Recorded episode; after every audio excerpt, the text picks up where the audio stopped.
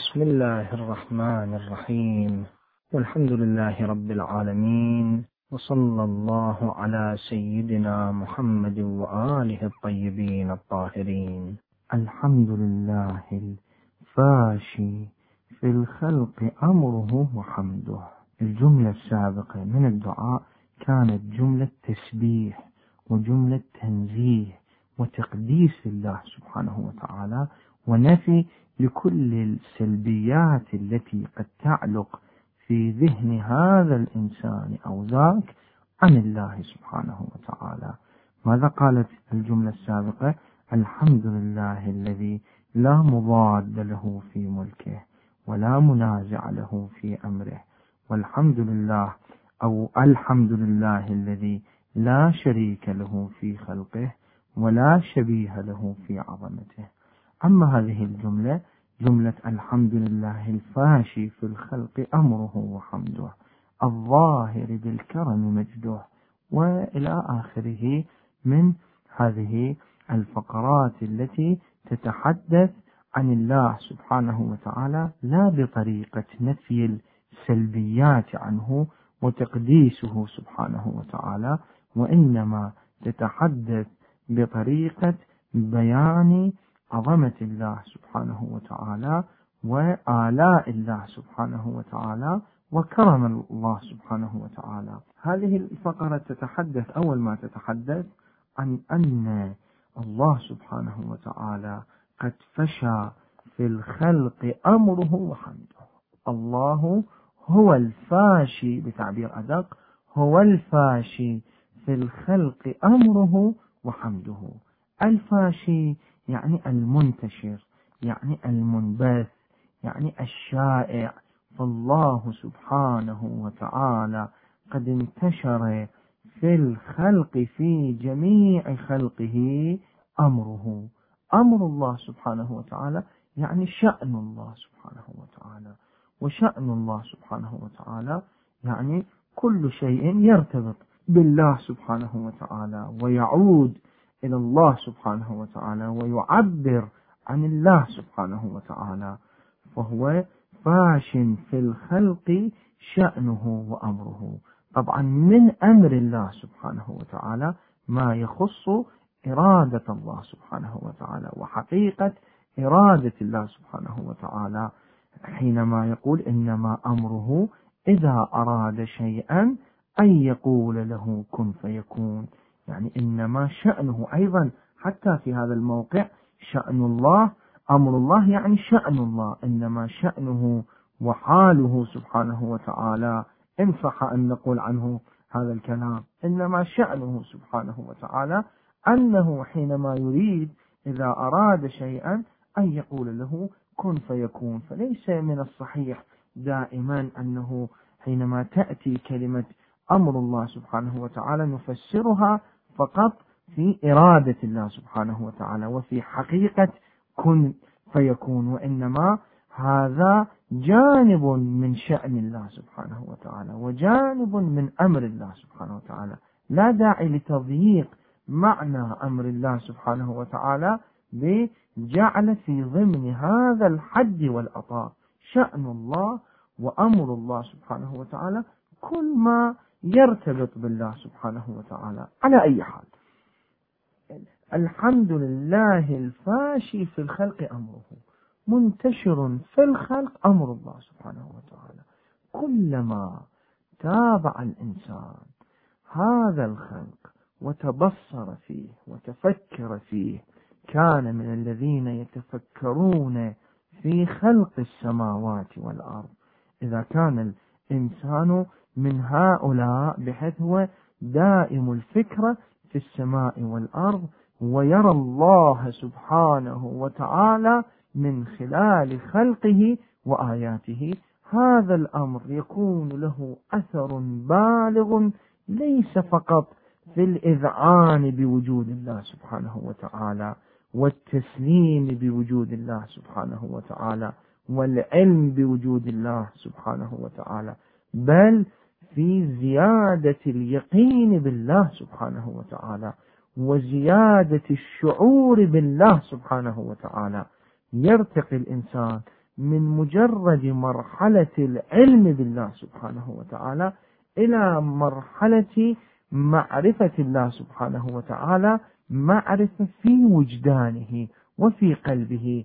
ليست تكون المعرفة لا تقف المعرفة عند معرفة الله سبحانه وتعالى في العقل وإنما تكون أيضا معرفة في الوجدان. وهذه المعرفة هي المعرفة المطلوبة وهذه المعرفة هي المعرفة التي يكون العلم مقدمة لها وسببا إليها. إن هذه المعرفة هي المعرفة التي تؤثر على سلوك الإنسان مجرد العلم لوحده قد لا يؤثر في سلوك الإنسان. أما إذا تحولت هذه المعرفة إلى حالة وجدانية يحس فيها الإنسان ويشعر بوجود الله سبحانه وتعالى.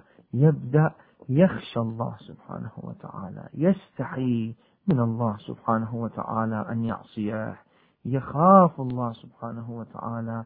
يحب الله سبحانه وتعالى يرجو الله سبحانه وتعالى ينسى كل شيء مع ذكر الله سبحانه وتعالى لأنه يذكر تلك العظمة الحقيقية. فتهون عنده الدنيا ويهون عنده أمر الخلق عندما يعرف ويتطلع إلى خالقهم سبحانه وتعالى.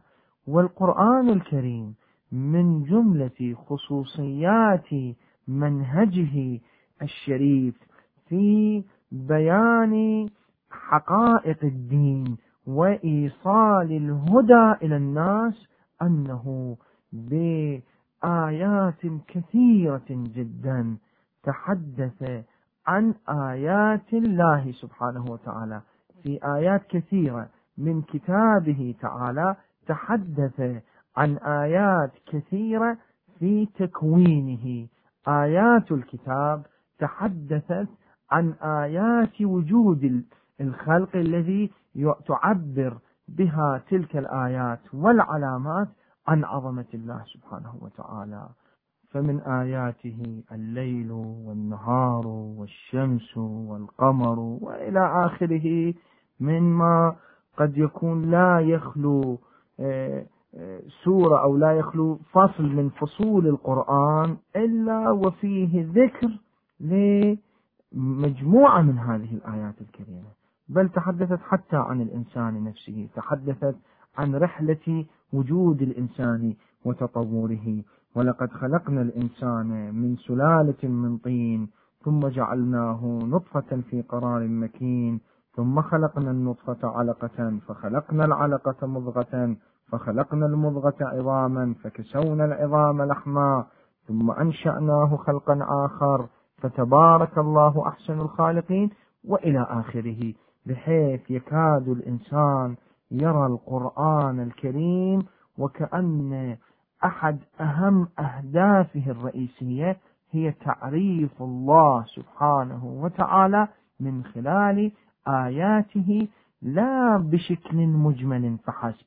بل من خلال ذكر تفاصيل خصوصيات بعض آيات الله سبحانه وتعالى لكي يعرف الإنسان ربه من خلال تلك الآيات.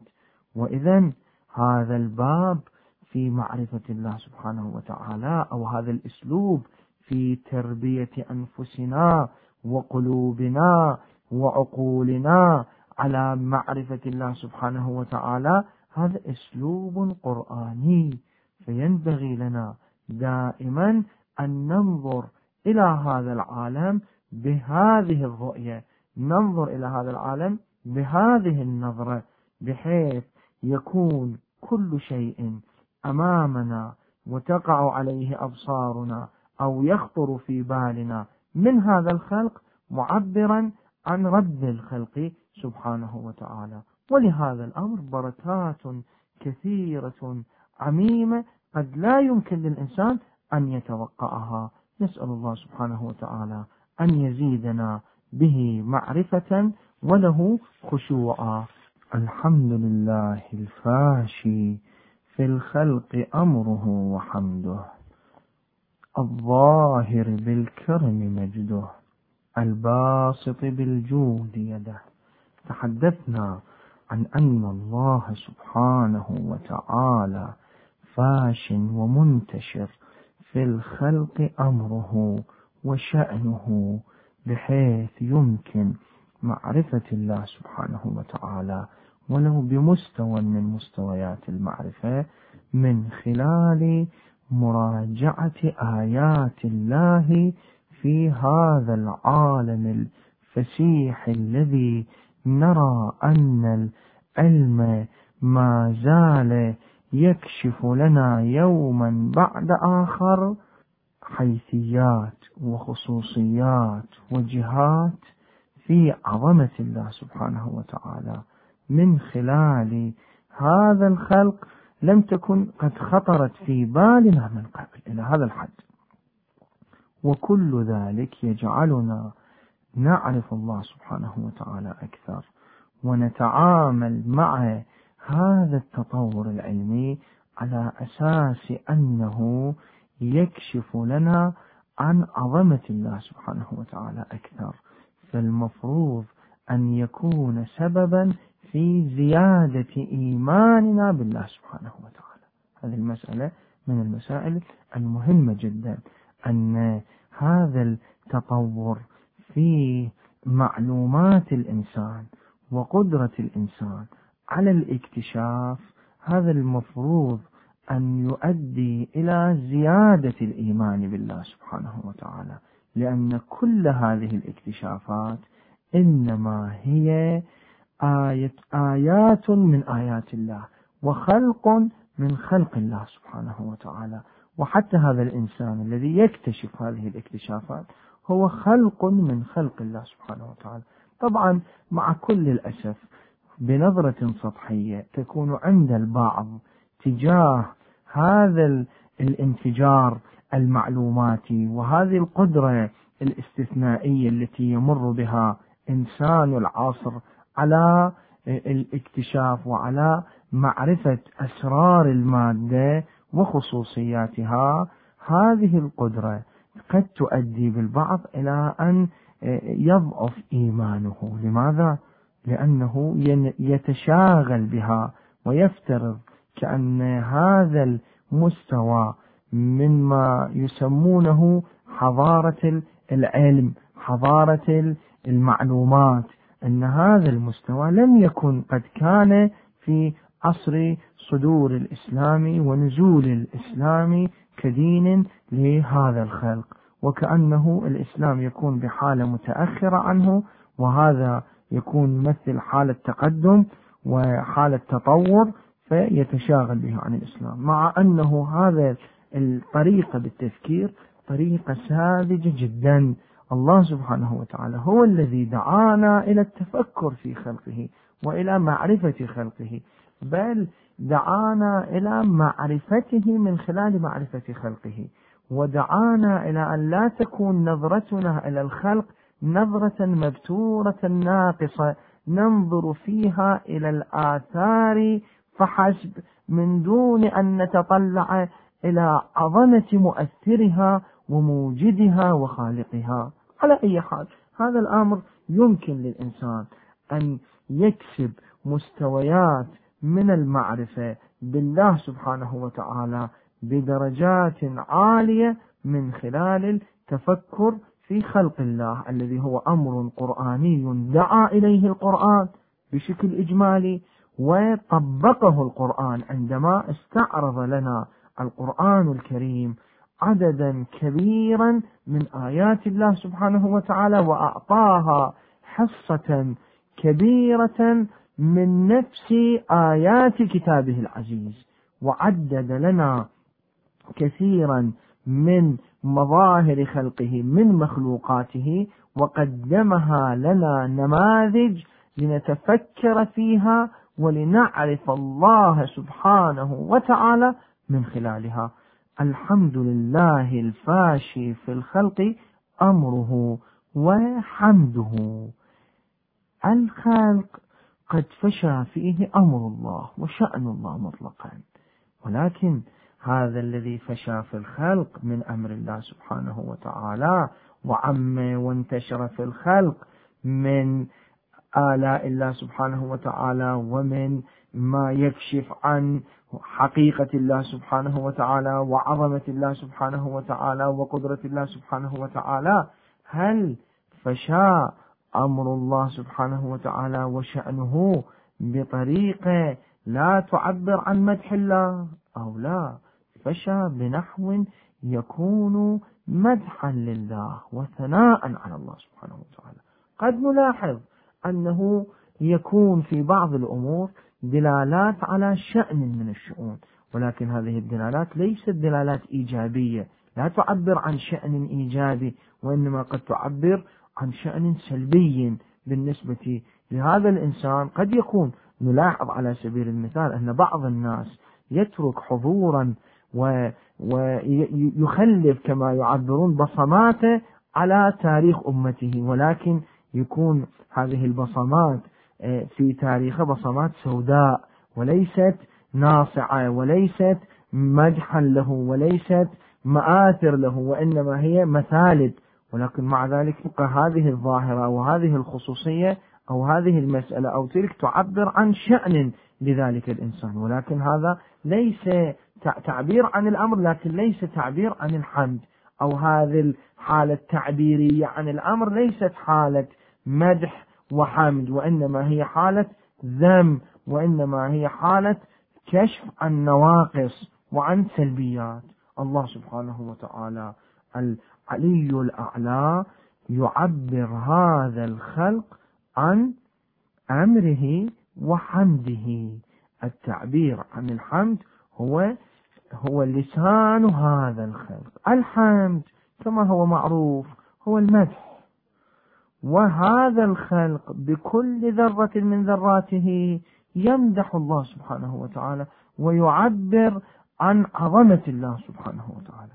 بعض الناس قد حينما يقرأ هذه الجملة في الدعاء يستوقفه مثلا سؤال توهم. يقول أنه كيف الله سبحانه وتعالى نقول بأنه فشى في الخلق أمره وحمده مع أننا قد نجد كثيرا من الخلق لا يحمدون الله سبحانه وتعالى ولا يعرفون الله سبحانه وتعالى ليحمدوه.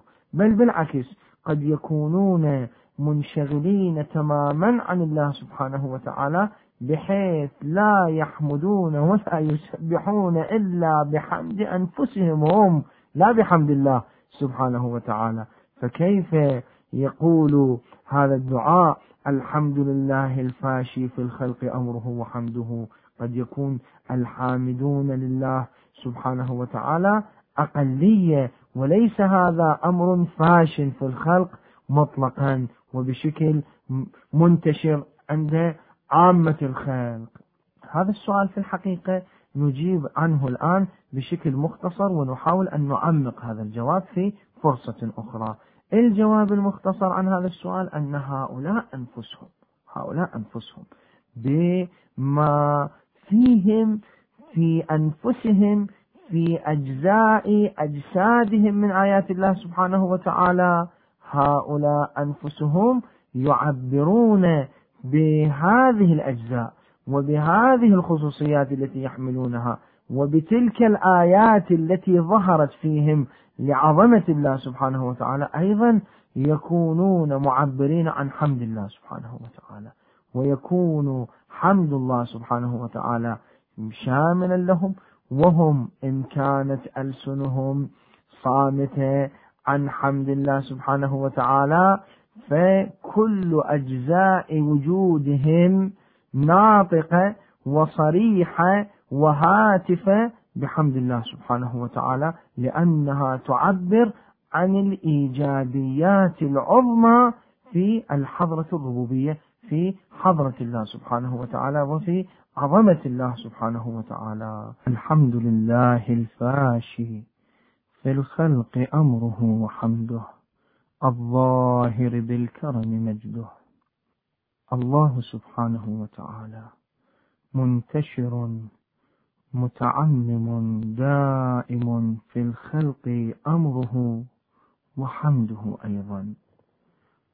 وقد يسأل البعض عن أن حمد الله سبحانه وتعالى كيف ينتشر في الخلق مع أننا نجد أن قسما كبيرا من هذا الخلق أعجم. أصلا لا يفقه معنى للحمد. فكيف يمكن أن نقول بأنه يحمد الله سبحانه وتعالى؟ هذه الجمادات والحيوانات الصماء وما موجود في ذرات هذا الكون وأجرامه الكبرى في الأعم الأغلب لا تعرف المدح فضلا عن أن تنفذ هذا المدح وتمدح الله سبحانه وتعالى. وحتى لو نظرنا إلى الإنسان فإننا نجد قسما كبيرا من بني الإنسان قد أعرض عن الله سبحانه وتعالى بل قد لم يكن يؤمن بعضهم بالله سبحانه وتعالى. فكيف نقول إن حمد الله سبحانه وتعالى فاش منتشر في الخلق بشكل عام ومطلق هذا الكلام وهذا السؤال إذا أردنا أن نجيب عنه نحتاج إلى أن نفهم وندقق في معنى المدح. ما هو معنى المدح؟ معنى المدح يعني ذكر وبيان الأوصاف أو ذكر وبيان الإيجابيات. لنقل بكلمة مختصرة أن معنى المدح هو ذكر إيجابيات الممدوح وبيانها. فحينما يمدح شخص شخصا فإنما يذكر بعض إيجابياته ومناقبه فيكون مادحا له. هذا الذكر هذه الإيجابيات. يا ترى هل أنه متوقف على أن يكون ذكرا لسانيا لفظيا أو يمكن أن يكون المدح والحمد بشكل آخر. طبعا الذكر اللساني إنما يكشف عن الإيجابيات من طريق حكاية تلك الإيجابيات والمناقب. ولكن لو فرضنا كان هناك حقائق وكان هناك إيجاد لدلالات على هذه المناقب وهذه الفضائل بنحو بحيث تدل بمستوى دلالة اللفظ على تلك الإيجابيات. هل نتوقف في أن نسمي ذلك البيان للإيجابيات مدحا لذلك الممدوح وحمدا لذلك المحمود. أو لا ما الفرق؟ هل هناك خصوصية في اللسان وهو ينطق ببعض الكلمات التي تدل على بعض المعاني وتلك المعاني تتضمن وتشير إلى أمور واقعية فيها إيجابيات ومناقب لذلك الإنسان؟ قد يمكن أن نتصور أن مدحا آخر أقوى إيقاعا وأكثر صدقا وتعبيرا وأبلغ في التأثير هو مدح وجود هذه الموجودات لخالقها سبحانه وتعالى. هذه الموجودات في كل ذرة من ذراتها بل في كل جزء من أجزاء تلك الذرة. هذه الموجودات تعبر عن عظمة الله سبحانه وتعالى وحكمته ودقيق وإتقان صنعه تعالى. هذا تعبيرها عن عظمة الله سبحانه وتعالى. ألا يكشف ولا يدل على عظمة الله سبحانه وتعالى وإيجابيات الله سبحانه وتعالى فيستحق أن يسمى مدحا. بل قد يمكن لي أن أدعي أن هذا المدح الوجودي الذي يكون بنفس وجود هذه الأشياء أكثر صدقا وأكثر دلالة على المدح كيف؟ المدح اللساني يمكن أن يكون خاطئا ويمكن أن يكون صحيحا. إذا طابق الواقع كان صحيحا إذا خالف الواقع كان خاطئا. أما المدح الوجودي أصلا لا يقبل الخطأ. هذه الأشياء هي بوجوداتها حينما تمدح الله سبحانه وتعالى وحينما تذكر مكارم الله سبحانه وتعالى وآيات الله سبحانه وتعالى وعظمة الله سبحانه وتعالى وصفات الله سبحانه وتعالى هذه الأمور تكون أقوى تعبيرا وتكون أفصح في التعبير. أصلا دلالتها تكون أكثر فصاحة من أفصح لسان يعبر عن حمد الله سبحانه وتعالى. نعم المشكلة كل المشكلة أن بعض الآذان صماء بعض الآذان لا تسمع إلى ذلك اللحن الذي تشترك فيه كل المخلوقات وتصطف لتنشد نشيد المدح الإلهي وتعبر عن عظمة الله سبحانه وتعالى. لا يلتفت الإنسان إلى ذلك هذا شيء. أما هي بواقعها تذكر حمد الله سبحانه وتعالى وتثني على الله سبحانه وتعالى وتبين عظمة الله سبحانه وتعالى. وقد يكون هذا المعنى هو أحد معاني ما ورد من أن ما من شيء إلا يسبح بحمده ولكن لا تفقهون تسبيحه. طبعا قد يكون هناك معاني أبلغ من هذا. قد يكون هناك معاني من المدح والتسبيح لله سبحانه وتعالى في كل شيء في هذا العالم ولكن نحن نحتاج إلى مستويات عليا من عرفان الله ومن اليقين بالله سبحانه وتعالى لكي نتمكن أن نستمع إلى ذلك التسبيح بآذان قلوبنا. إذا لم تكن آذاننا قد آه، تمكنت من ذلك. على أي حال هذا المستوى من المدح ومن الثناء إذا صادف أن بعض الناس لسانه لا يردد مدح الله سبحانه وتعالى. هذا لا يكون استثناء بشكل الذي يمنع من أن يقول الدعاء مثلا الحمد لله الفاشي في الخلق أمره وحمده. لأن حتى هذا لسان نفس لسان هذا الشخص الذي لا يؤمن بوجود الله. ولسان هذا الشخص الذي يمدح ويحمد غير الله سبحانه وتعالى. هو لسانه يتضمن كثير من آيات الله سبحانه وتعالى. والقوى التي أودعها الله سبحانه وتعالى. في هذا اللسان هي تعبر عن عظمة الله سبحانه وتعالى وتدل على مدح الله سبحانه وتعالى بل تهتف بحمد الله سبحانه وتعالى وإن كان اللسان كالا عن ذلك وغافلا عن ذلك وليس مرددا لذلك. نسأل الله سبحانه وتعالى أن ينير قلوبنا بمعرفته. الحمد لله الفاشي في الخلق أمره وحمده.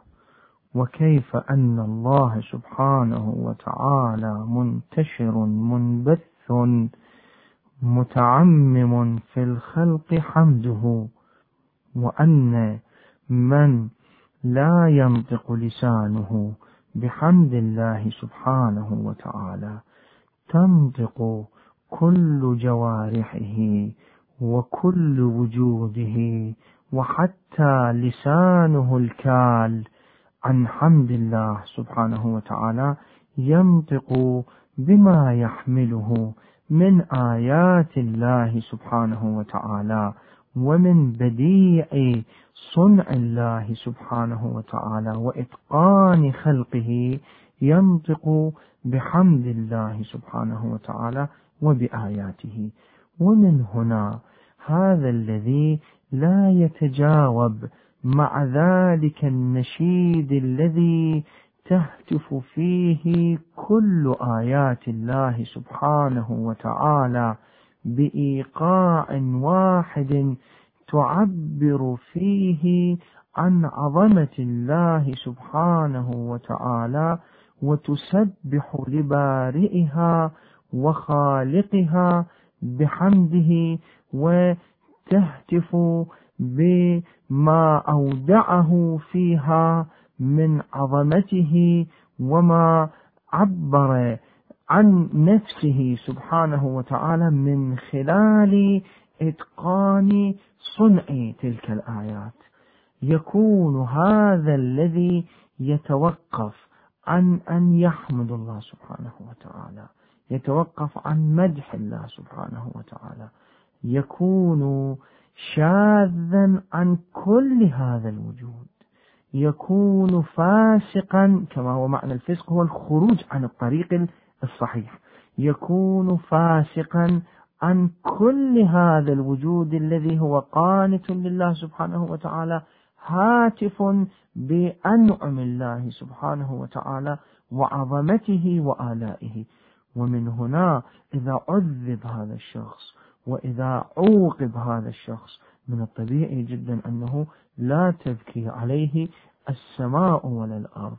من الطبيعي جدا هذا سيكون خارج عن نظم هذا العالم وشاق لعصا طاعة هذا العالم لله سبحانه وتعالى. من هنا سنعرف عظم الجريمة التي يرتكبها هؤلاء المجبرون عن الله سبحانه وتعالى والمعرضون عنه والذين تأبى ألسنتهم أن تمدح الله سبحانه وتعالى وأن تحمد الله سبحانه وتعالى. من الطبيعي جدا أن هؤلاء يستحقون أعلى درجات العقاب التي يتصورها العقل البشري. من الطبيعي جدا أن هؤلاء يعيشون حالة الشذوذ عن الله سبحانه وتعالى والشذوذ عن خلق الله سبحانه وتعالى. على أي حال. بعد ذلك يقول الدعاء الحمد لله. نقرأ الجملة من أولها. الحمد لله الفاشي في الخلق أمره وحمده. الظاهر بالكرم مجده. هنا يبدأ الدعاء يعزف لنا نشيد الكرم الإلهي. وسنبقى مع هذه الفقرات لمدة نتحدث فيها عن كرم الله سبحانه وتعالى بعون الله سبحانه وتعالى. الظاهر بالكرم مجده. الله سبحانه وتعالى مجده مجد الكرم. مجده ظاهر بالكرم. مجده واضح أنه فيه هذا المستوى الذي لا يرقى إليه حتى فهم الإنسان من كرم الله سبحانه وتعالى. المجد أيها الأعزاء المجد قد يكون مجد القهر قد يكون مجد الظلم قد يكون مجد الاستبداد. قد يكون الإنسان حينما يطالع ويقرأ في تاريخ الإنسان في تاريخ البشرية يقرأ الأمجاد التي يفتخر بها بعض الناس على بعضهم الآخر. يجد أن هذه الأمجاد أمجاد القياصرة أمجاد الفراعنة أمجاد نابليون أمجاد ما أشبه ذلك من الأمجاد الموجودة يجد في كثير من الأحيان أن هذه الأمجاد إنما نصبت وقامت على قدميها وهي تسحق جماجم الكثير من الضعفاء أو من المستضعفين. فهذا ليس مجد الكرم هذا مجد النقمة وهذا مجد الظلم. قد يصادف أن البعض يبني مجدا من خلال قدرته على جمع المال وعلى بناء الصروح العالية التي تبقى لتعبر عن مجده. ولكن تجد أن هذا المجد يكون في كثير من الأحيان معجونا بعرق المظلومين المقهورين الذين كان لهم دور كبير في بناء هذا المجد من دون أن يكون لهم اختيار في ذلك من دون أن يملكوا الحرية التي يستحقونها. هذا مجد اللؤم. هذا المجد أيضا ليس هو المجد الحقيقي. مجدك يا ربي مجد الكرم مجد الله سبحانه وتعالى مجد العطاء الله سبحانه وتعالى. في كل ما نشهده في هذا الكون من نعم لله سبحانه وتعالى تعبر عن كرم الله سبحانه وتعالى. لا يوجد أي شخص بأي مستوى من المستويات يملك حقا على الله سبحانه وتعالى. لأن وجود هذا الخلق لأن وجود هذا الكون كله ليس إلا عطية من عطايا الله سبحانه وتعالى وخلق من خلق الله سبحانه وتعالى ونابع من إرادة الله سبحانه وتعالى وقائم بإرادة الله سبحانه وتعالى ودائم بإرادة الله سبحانه وتعالى.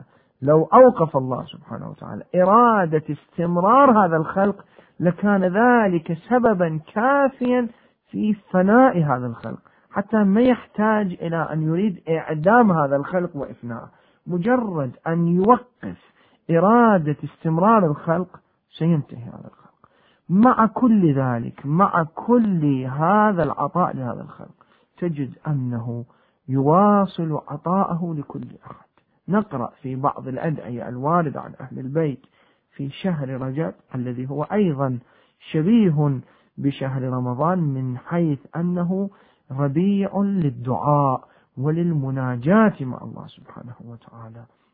رزقك مبسوط لمن أصاك وحلمك معترض لمن ناواك. عادتك الإحسان إلى المسيئين وسبيلك الإبقاء على المعتدين.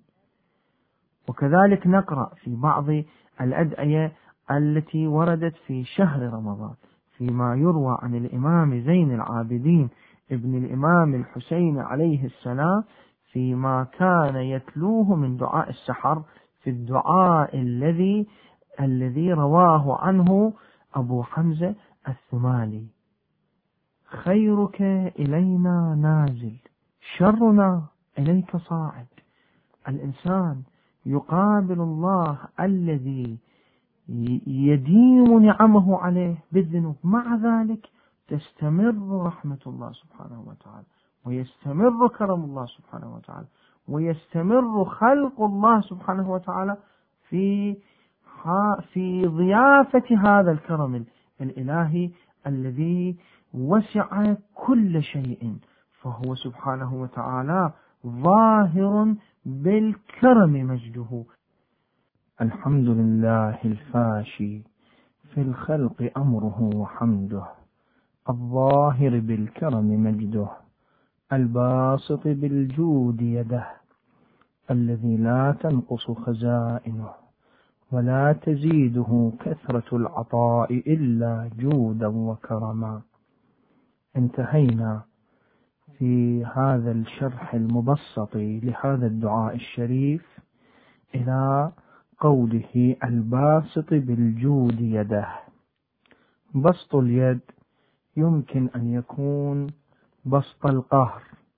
لئن بسطت إلي يدك لتقتلني ما أنا بباسط يدي إليك. إلى آخر الآية الكريمة. هذا البسط هو بسط القهر. اليد تبسط لتقهر ولتظلم. ولتستقوي على الآخرين وتستكبر. ويمكن أن تبسط اليد للسؤال كما يبسط الفقراء أيديهم لسؤال الأغنياء. وهناك بسط الكرم والجود.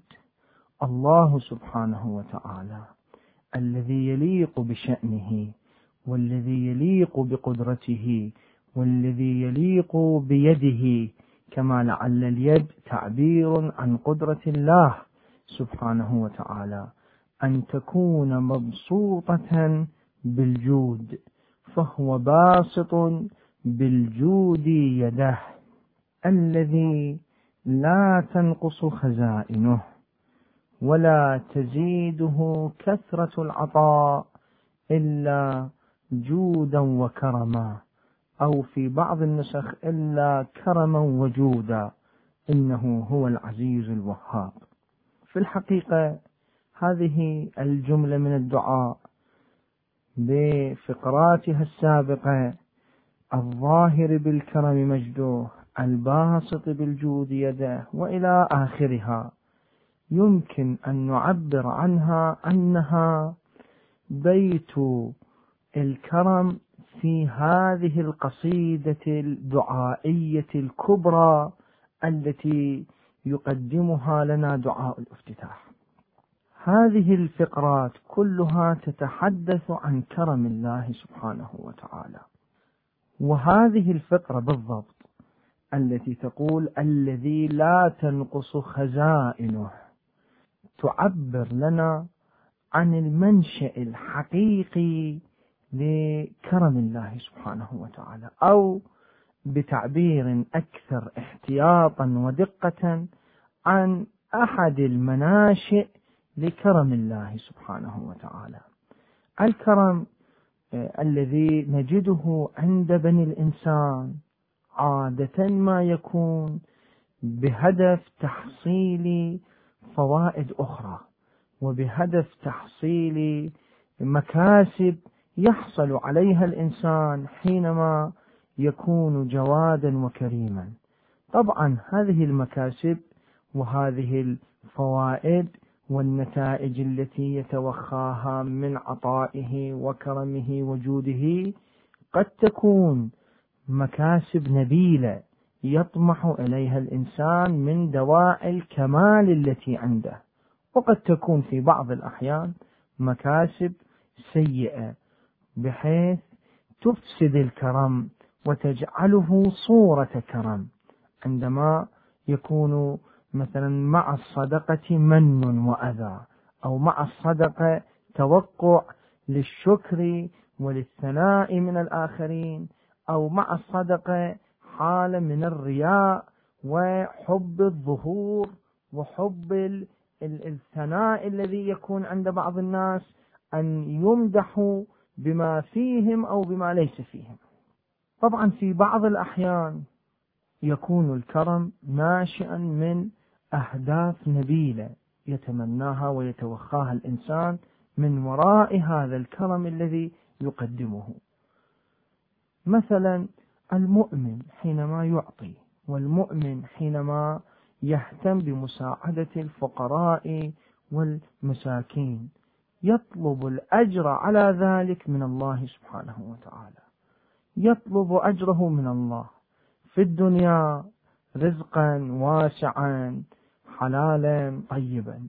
في الآخرة نعيما مقيما أبديا أو حماية وصيانة من التعرض لآثار الذنوب وما يوجد في ذلك العالم من أخطار جسام أو قد يكون في بعض الأحيان السبب وراء الكرم هو حب الله وهذه مرتبة عليا يمكن أن يصل إليها الإنسان وقد وصلها بعض الصفوة من خلق الله سبحانه وتعالى. إنما نطعمكم لوجه الله لا نريد منكم جزاء ولا شكورا. ويطعمون الطعام على حبه يكون إطعام الطعام حبا لله. والغرض الأساس منه هو وجه الله سبحانه وتعالى. لكن بالنتيجة هنا أيضا يوجد غرض ولكن هذا الغرض هو أعظم الأغراض وهذا الغرض هو أنبل الأغراض وأشرف الأغراض. الله سبحانه وتعالى حينما يكرم وحينما يعطي من عطائه يعني بسبب عطائه لا ينقص من خزائنه شيء. ومن هنا فهو لا يحتاج إلى غرض من أجل هذا الكرم يتعلق بالآخرين كما يحتاجه كل أحد. الإنسان حينما يخسر ويقدم شيئا سينقص من ماله من ملكه من آه، ما هو مولا عليه إن صح التعبير أن نقول أن الإنسان مالك بالمعنى الذي يتناسب مع واقع الإنسان وإلا في الحقيقة مالك الملك هو الله سبحانه وتعالى كما سنأتي لشرح هذا المعنى في فرصة أخرى بحول الله وقوته. على أي حال حينما يعطي الإنسان ينقص ما يعطيه مما يملك. أما الله سبحانه وتعالى لا ينقص من خزائنه شيء. فإذا لم ينقص من خزائنه شيء يعني بشكل طبيعي جدا يكون كريما كرما يفوق الحدود ويفوق التصور. الإنسان حينما ينقص من ماله شيء يتوقع أن يكون هناك تعويض في مقابل هذا النقص. أما الله سبحانه وتعالى لا يحتاج إلى تعويض لأنه لا ينقص منه شيء. أصلا هو ليس بحاجة إلى عوض. هو يخلق ويكفيه ذلك في أن يعطي. مجرد أن يريد إيجاد شيء من الأشياء فإن ذلك الشيء سيوجد. مجرد أن يقول كن فيكون ذلك الشيء ويتحقق. مجرد أن يريد أن يقدم عطاء لإنسان فإن ذلك العطاء سيتحقق وسيصل مباشرة إلى ذلك الإنسان. الحمد لله الفاشي في الخلق أمره وحمده. الظاهر بالكرم مجده. الباسط بالجود يده. الذي لا تنقص خزائنه. ولا تزيده كثرة العطاء إلا جودا وكرما. الله سبحانه وتعالى حينما يكون كريما كما أشرنا إلى ذلك في وقت سابق حينما يكون كريما لا عجب من كرمه لأنه لا تنقص خزائنه ولأنه لا ينقص من ملكه شيء حينما يعطي فمن الطبيعي جدا أن سبب الشح والبخل ليس موجودا في ساحة قدسه سبحانه وتعالى. حينما نلاحظ ظاهرة الشح والبخل الموجودة عند الإنسان بحيث يكون طبع الإنسان شحيحا منوعا إذا مسه الخير منوعا. حينما يكون الإنسان منوعا تفسير ذلك أنه يشعر بالفقر يشعر بالحاجة فإذا ملك شيئا ذلك الشيء سد جزءا من حاجته فإقدامه على خسارة ذلك الشيء وعلى هذا الإنقاص من ملكه مما يملك يكون أمرا صعبا عليه ويكون هذا النقص سببا لوجود حالة الشح والبخل عند الإنسان. ومن ثم تجد أن المجتمعات التي تؤمن بالله سبحانه وتعالى وتؤمن بأنها حينما تكون كريمة وحينما تكون معطاءة وحينما تقدم للفقراء والمستضعفين والمحتاجين فإنها تتخلق بأخلاق الله سبحانه وتعالى وترتبط بخزائن الله سبحانه وتعالى الذي لا تنقص بالكرم حينما تعيش هذه العقيدة تنطلق من هذا المنطلق فتكون كريمة لماذا؟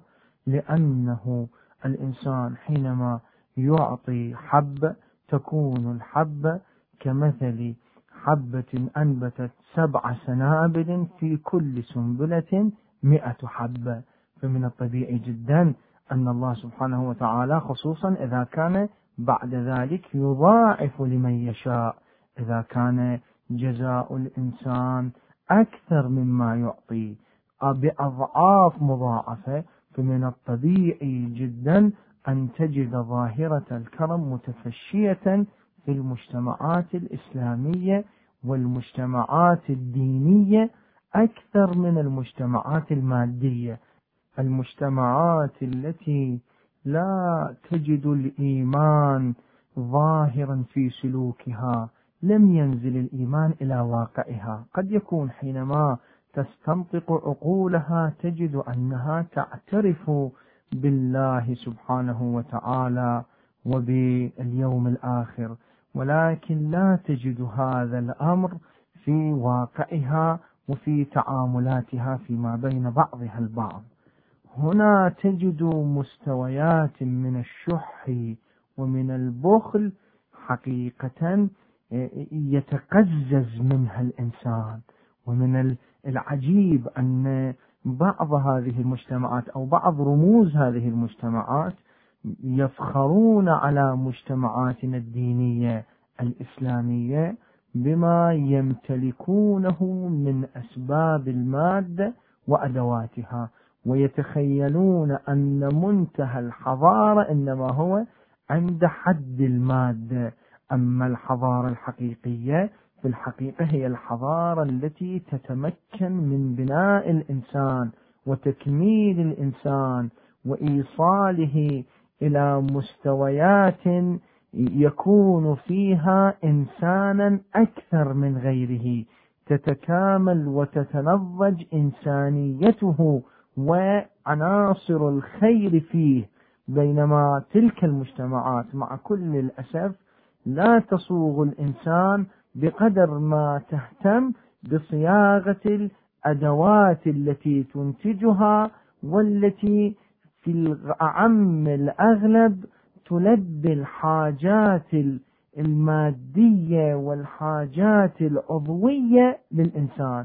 أما حاجات المعنوية وحاجات التي الإنسانية من الجانب الذي يمتاز فيه الإنسان عن غيره من الكائنات الحية فتجد أنها في غالب الأحيان بعيدة كل البعد عن هذا الجانب. على أي حال كرم الله سبحانه وتعالى باعتبار أنه لا تنقص خزائنه يكون بدرجات عليا. وكرم من يرتبط بهذا الكرم الإلهي بحد وبقدر ما يرتبط بكرم الله سبحانه وتعالى أيضا يبلغ إلى درجات عليا. حينما يكون الإنسان شخصا مثل علي أمير المؤمنين عليه السلام تجد أنه يكون كريما جوادا بنفسه إلى حد قد يكون أيضا يصعب تفسيره. هذه حالة الفداء. وحالة العطاء التي نشهدها في شخصية الإمام أمير المؤمنين عليه السلام الذي نعيش في مثل هذه الأيام مصيبة شهادته. سلام الله عليه. يمكن تفسيرها أو يكون أحد تفسيراتها بتعبير أدق يكون أحد تفسيراتها هو أنه مرتبط بالكرم الإلهي ومنتسب إلى ذلك الكرم الإلهي.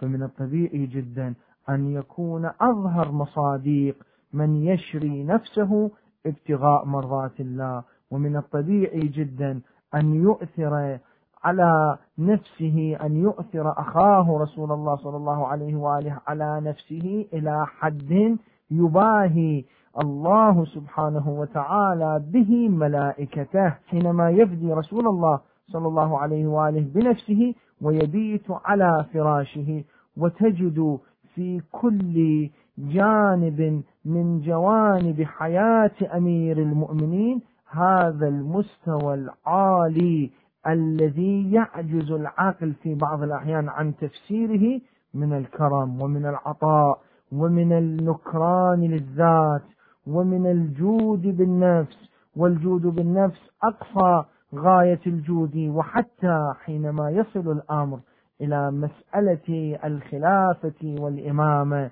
التي هو أهلها وليس غيره أهلا لها على الإطلاق تجد أنه حينما يكون آه، في بعض المواقف التي يجب فيها عليه أن يحافظ على المصالح العليا للإسلام تجد أنه يسكت حتى عن مثل هذا الحق. وهذا أيضا من مظاهر كرم أمير المؤمنين عليه السلام.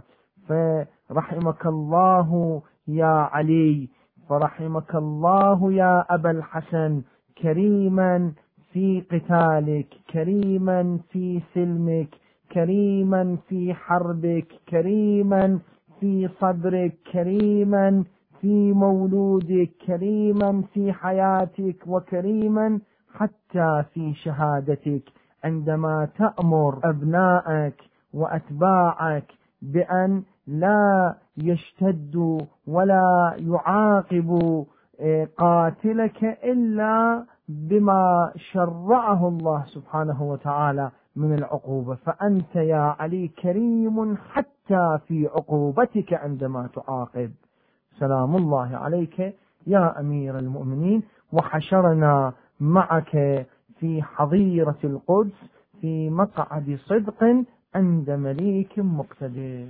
والحمد لله رب العالمين وصلى الله على سيدنا محمد وآله الطيبين الطاهرين.